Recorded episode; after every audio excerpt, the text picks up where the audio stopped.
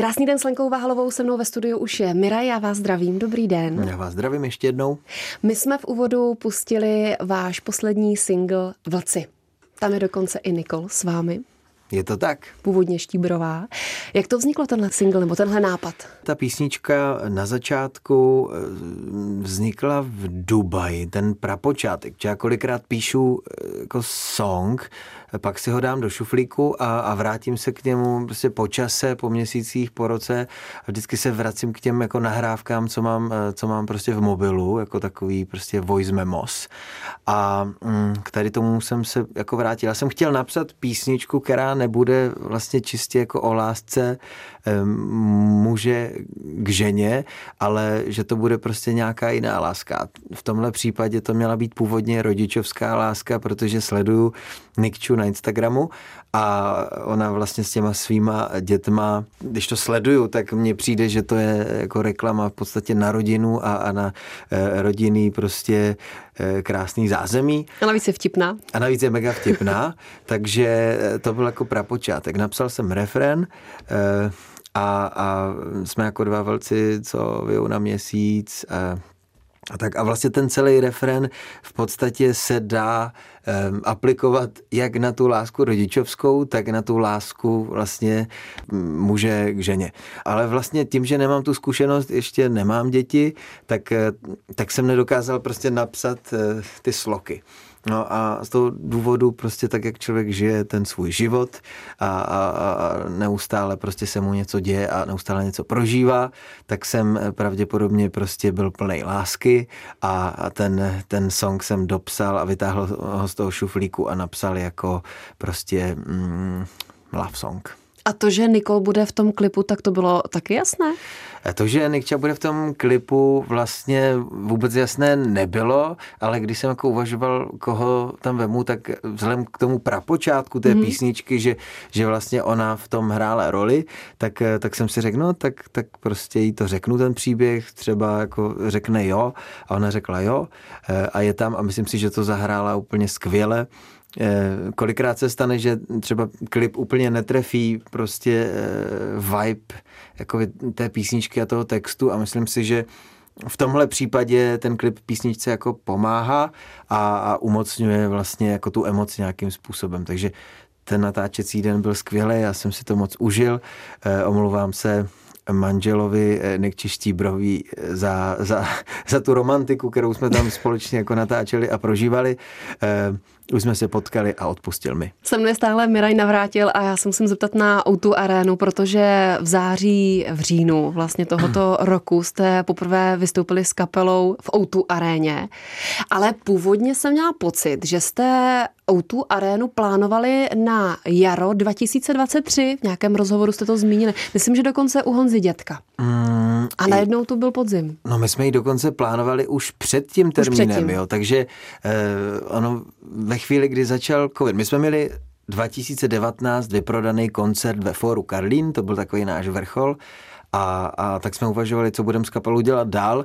Ono, těch možností v téhle zemi není zas tak moc a ta trasa nějakým způsobem, nebo ta cesta je nějak jako plus minus nalénovaná a ta autoarena se prostě nabízela. Já jsem ten, který se vždycky toho jako spíše bojí a, a ten krok úplně nechce udělat, eh, ale pod tlakem managementu a, a mé vlastní kapely eh, jsme se rozhodli, že to teda dáme. No a, a pak teda přišel covid a neustále prostě jsme nevěděli, kdy, co, jak, proč, jestli prosto lidí nebo tisíc nebo dva tisíce a jestli náhodou nezavřou okresy a tak, tak se ten plán prostě a termín jako tisíckrát měnil, až nakonec to bylo 15. září Což jsme později zjistili, že bylo dost magické jako eh, datum s ohledem prostě na některé prostě události, co se eh, jako v kapele jako v minulosti staly. A O2 Arena, jako pro vás, pro muzikanty, jak je to pocit stát v O2 aréně?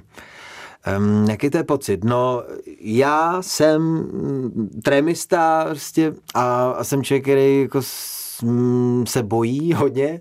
Těsně předtím, než ten koncert vypukl, tak eh, já jsem to už jako popisoval, že to je prostě koktejl emocí, jednak jako nějaký nervozity, zároveň jako pocit neuvěřitelného vděku, protože prostě 15 tisíc lidí, víc než 15 tisíc lidí čeká v v ten moment v hale, koupí si prostě lístek a, a mají nějaké očekávání ti lidi. A, kolikrát jedou přes celou republiku, třeba z Ostravy prostě. No i ze Slovenska. E, z Slovenska, hej. A tak jsem, e, tak jsem prostě jako cítil tu tíhu v ten moment, ale věděl jsem, že prostě se v té šatě musím zvednout a že prostě okamžik o a že, že to nastane. Takže mm, dojímal jsem se vlastně. Nejsem úplně jako plačtivý typ, si myslím, ale dojímal jsem se a, a Eh, to už na generálce, kdy jsem se postavil, už jsme jako jeli ten, ten playlist, který jsme měli naplánovaný. Teď jsem viděl prázdnou halu, viděl jsem prostě, jak je to pompezní, jak je to obrovský mm. a ještě jak já jsem krátkozrakej, eh, tak, eh, tak vlastně mě to přišlo úplně obrovský. Jako, já nevidím ani do první řady, ale nějak nemám nutkání jako nosit brýle, prostě když tam skáčem a děláme eh, věci různý, tak eh, mě to padá. Ty brýle, tak jsem to ne, neměl a ten pocit byl neuvěřitelný. Jak jsem jako viděl tu halu, viděl jsem ty nouzový koridory, jak to svítí, jo, když se člověk postaví na to pódium, tak já jsem měl prostě husinu a jakmile začal ten koncert na nečisto, ta generálka, mm-hmm. tak jsem prostě skoro nemohl hrát a měl jsem prostě na krajíčku a nedokázal jsem, nedokázal jsem prostě jako to vstřebat. A pak, když jsme, když jsme šli na ostro, tak jsem to už nějak dal, ale třeba náš kytarista mi říkal, že první eh, tři songy byl v totální paralýze a člověk tam vidí své... A nepamatuje si nic. No, vidí tam své rodiče, jak tam fandí, jako eh, i pro ně to asi musí být jako silný okamžik a takže jo, já jsem se vlastně jako dojímal sám sebou. A přestože to byl nářez a hmm. zátěž pro vás, a velká tréma a tak dále, tak jste naplánovali Arena Tour na rok 2023. Tak nějakým způsobem jsme na to chtěli navázat a kout železo, dokud je žhavé, člověk nikdy neví. A tak jsme se rozhodli, že prostě tu velkou stadionovou show se pokusíme prostě krom Prahy eh, dotáhnout i, i prostě do regionu a do, do ostatních měst eh, u nás. Takže příští rok 23 v listopadu pojedeme velký koncerty v Ostravě, v Brně, v Pardubicích. A v Praze a taky zase. Zase, no. Zase Outu Arena. Ale dá se říct, že už jste v vozovkách mazáci v té Outu Areně, protože ta show byla udělaná velmi dobře. No mazáci, my jsme se obklopili lidma, který jako už tu zkušenost měli a který prostě jsou mazáci. A, a myslím si, že bylo správné rozhodnutí, že, že jsme se rozhodli nešetřit. Prostě, že všechny peníze, které jsme snad jako vybrali na vstupenkách, tak jsme prostě narvali do toho, protože člověk neví, který koncert v Outu je jeho poslední a obecně si myslím, že koncert v Outu je taková výkladní skříň pro, pro českýho umělce, takže my jsme měli prostě partu kolem techniky, co jela turné Red Hot Chili Peppers po Evropě, eh, dělají ty velký koncerty třeba v Letňanech, jako Metallica hmm. a spol. Takže to byli lidi, kteří prostě nám měli co předat a, a, a drželi nad tím vším jako pevnou ruku, protože my máme spoustu nápadů, eh, jsme trošku chaotici a, a, a podařilo se to, myslím, eh, tak, že to tak navenek nevypadalo. Když ta první o Arena byla v září 2022, tak mě zajímá, jak dlouho se připravuje takový koncert? No, myslím si, že zhruba rok, No, rok a něco před koncertem jsme domluvili termín, eh, pak jsme vlastně přemýšleli, co tam budeme dělat, s kým to budeme dělat, eh, kdo vlastně nám pomůže prostě se scénografií toho koncertu, že to prostě není obyčejný koncert, tam lidi e, mají očekávání, že, že uvidí něco víc, než, než prostě jsou zvyklí, že prostě předvádíme někde na, na festivalech nebo na, na, na prostě obecních slavnostech. A, a vlastně s Matyášem Vordou což je bývalý bubení kapely Mandraže a dneska už bych řekl skoro na plný úvazek jako scénograf a, a mm, kreativec, který tady tyhle věci jako vymýšlí skvěle, tak eh, s ním jsme dali hlavu dohromady, hlavy dohromady a, a stalo se to. On s náma teda jel i ty předchozí šňůry, co jsme jeli, ty, ty po klubech nebo po kulturácích, ale tohle bylo něco jiného. Teď bych se chtěla chvíli bavit i o Davidovi Stipkovi, protože mám pocit, že na vás měl velký vliv a dokonce jste pro něho i natočili single Lítej. Eh, ten David byl člověk, který nás silně ovlivnil. Myslím si, že měl naprosto fenomenální jako talent, jak skladatelský, tak eh, básnický. A když jsme vyrůstali ve Frýdku místku, tak jsme tam měli a do dneška existuje akce, která se jmenuje Svícenfest a on tam byl takový prostě matador eh, a, a v podstatě takový headliner všech těch ročníků Svícenfestu, či byl nejvýraznější umělec. A já jako prostě takový teenager 13 letý, když jsme tam začínali jako s prvníma kapelama, tak, eh, tak jsem k němu vzhlížel a, a, a jako mě silně ovlivnil. Možná to nejde slyšet v našich skladbách, ale mě jako, mm, jako osobnost eh, prostě k němu vzhlížím a chtěl bych jednou být tak jako silnou osobností, jako byl ten David a myslím si, že to může potvrdit jako skoro každý muzikant nebo člověk, co s ním byl v kontaktu. A Navíc byl soused, jo. byli jsme z jednoho města a někdy v roce 2017 nebo 2019 eh, on se úspěšně schovával před tím úspěchem a před tou hmm. slávou, hmm. Eh, protože dělal asi všechno pro to, aby, aby ho svět jako neviděl a přitom mi říkal, že, že chce a že vlastně mám pocit, že prožíval určitou frustraci, eh, že, že ho nikoho za okresem Frýdku místku to nezajímá. Jeho prostě nepotkal žádný manažer nebo někdo, kdo by to jako vytáhl a, a pak se eh, stalo to, že, že se dali dokupy s Martinem Červinkou, což je, eh, dá se říct dneska už legendární český jako scout, který objevil kohokoliv si vzpomenete hmm. ze slavných interpretů u nás, tak eh, s tím má něco společného Martin Červinka, tak, eh, tak ten ho objevil a vlastně ta jeho křivka najednou začala směřovat vstřemla vzhůru. No a, a takže naštěstí se stalo tohle, ale bohužel prostě ta cesta nebyla tak dlouhá, jak by měla být, si myslím. Nebo byla taková, jaká měla být? A je to možný, no, jako on byl takový eh, jako místama EZO, ale já, já když jsem měl svoje krizové období, prostě někdy v průběhu toho covidu, tak jsem za ním chodil a on byl schopen mi odargumentovat úplně všechno. Mm-hmm. Já když jsem měl nějaký svoje vnitřní prostě demony, tak on byl člověk, který byl v tom lekovaný a měl je celý život. Mě přijde, tak vždycky dokázal mi nějak jako popsat, co s tím dělat, tam si přečti Eggharta Toleho a tam udělali tohle. A říkám, a ten Eckhart Tohle říká to a to a mě, se, mě to přijde jaký nesmyslný a to, to, to. A on vždycky byl schopen mě jako přesvědčit, takže, takže mm, to, že se tady bavíme o Davidovi, prostě není náhoda, že jsem neměl hmm. asi větší vzor jako v české muzice než jeho.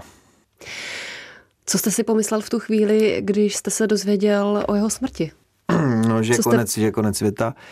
Eh, ono to bylo vlastně hned nějak po Silvestru, v lednu tehdy, no, a já nevím, já jsem tomu nechtěl věřit, tak asi to, co, to, co prostě člověk eh, prožívá, když mu umře někdo blízký, nějaký skvělý kamarád, tak to, co se asi všem lidem na světě prostě průběžně, neustále, každý jeden den děje, tak jsem prožíval takový jako takový prostě divný jako pocity, které se postupem času tak nějak jako otočily spíš v nějaký hněv, říkám jako proč, sakryš, mm. proč zrovna, ale to je asi něco, co se opakuje a prostě to jsou takové otázky, když člověk dospěje do určitého věku, což já jsem ještě nedospěl, ale už tak mám pocit, že, že, že si furt pokládáme ty podobné otázky. Proč se to stalo a proč zrovna jemu? A to tak to tak je, no asi koloběh jako života. Se mnou je Miraj a mě napadá teď úplně jiná otázka, protože jsme se dotkli i Evy Farné a já jsem nedávno shledla její dokument, eh, který popisuje její kariéru, to, jak si buduje svoje jméno, jak se postavila vlastně, odešla od managementu a začala si to dělat všechno sama a tak dále.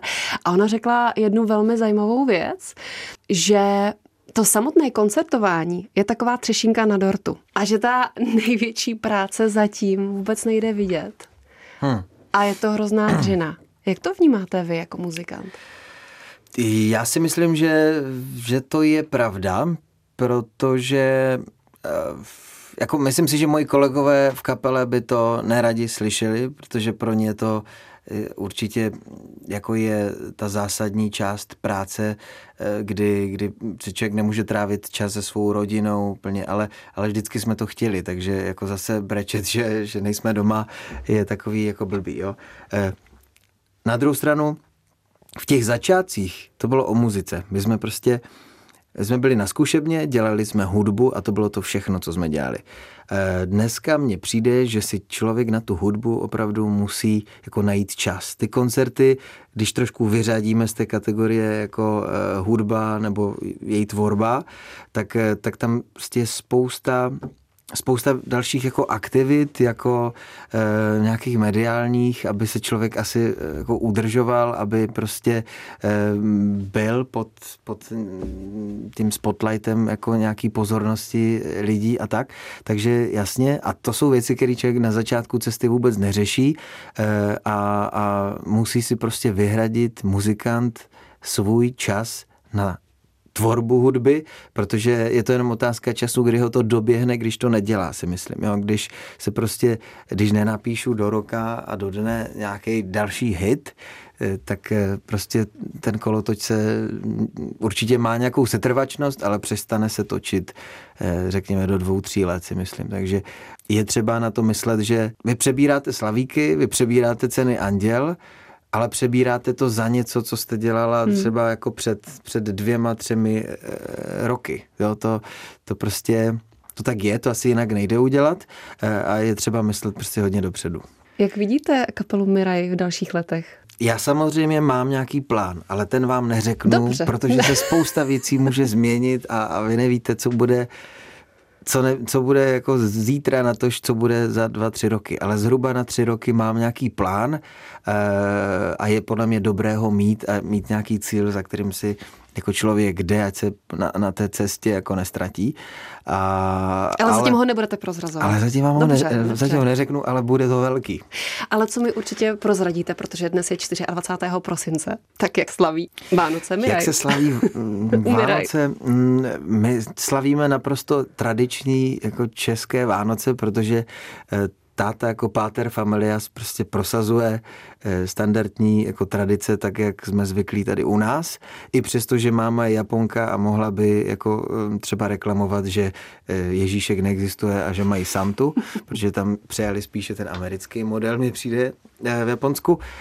Byly tam nějaký pokusy prosadit nějakýho lososa, ale Prostě na našem stole dneska večer půjde kaper, bramborový salát a prostě všechno, co k tomu jako patří. Budeme poslouchat muziku, budeme si povídat a, a dárky budou až, až eh, po večeři. Tradiční Vánoce. Snad neuvízne žádná kost v našich krcích. co dáme na závěr od kapely Miraj? Co dáme na závěr? Od kapely Miraj, jo? No tak... No, můžete, můžete dát klidně i jinou kapelu. Když Ale vám, asi bych dala kapelu Když Miraj. vám řeknu jeden z těch plánů, co máme, tak ano. já už jsem napsal teda vánoční píseň, ale máme ji až na, na další rok. Takže kdyby, kdyby prostě byla, tak, tak samozřejmě zahrajem uh, tuhle vánoční píseň. Vzhledem k tomu, že ještě nahrávka neexistuje, jenom v mém mobilu, tak... Uh, mm, Pardon, a mohl byste tak jako lehce tu melodii naťuknout? Hm, co je? Ne? Já těch nahrávek tam mám třeba 400, takže já možná bych nedal dokupy ani, eh, jak to zní, eh, co bychom dali. Tak můžeme dát, můžem dát třeba Anděla, protože to je taková, vlastně to není vůbec vánoční píseň, ale možná tím, že prostě tam je to slovo anděl a, a figuruje hm, tam tady tahle postavička, tak eh, vlastně se začala řadit do různých vánočních playlistů a ta písnička o Vánocích vždycky že sleduju různé statistiky poslouchanosti, tak eh, ten anděl najednou vyletí na desetinásobek jako poslouchanosti o Vánocích, takže třeba i dneska, tak dejme anděla. Se mnou byl Miraj Navrátil, moc děkuji za rozhovor. Ať se vám daří a krásné Vánoce. Přeju krásné Vánoce, děkuji za rozhovor, mějte se krásně a snad se uvidíme 23.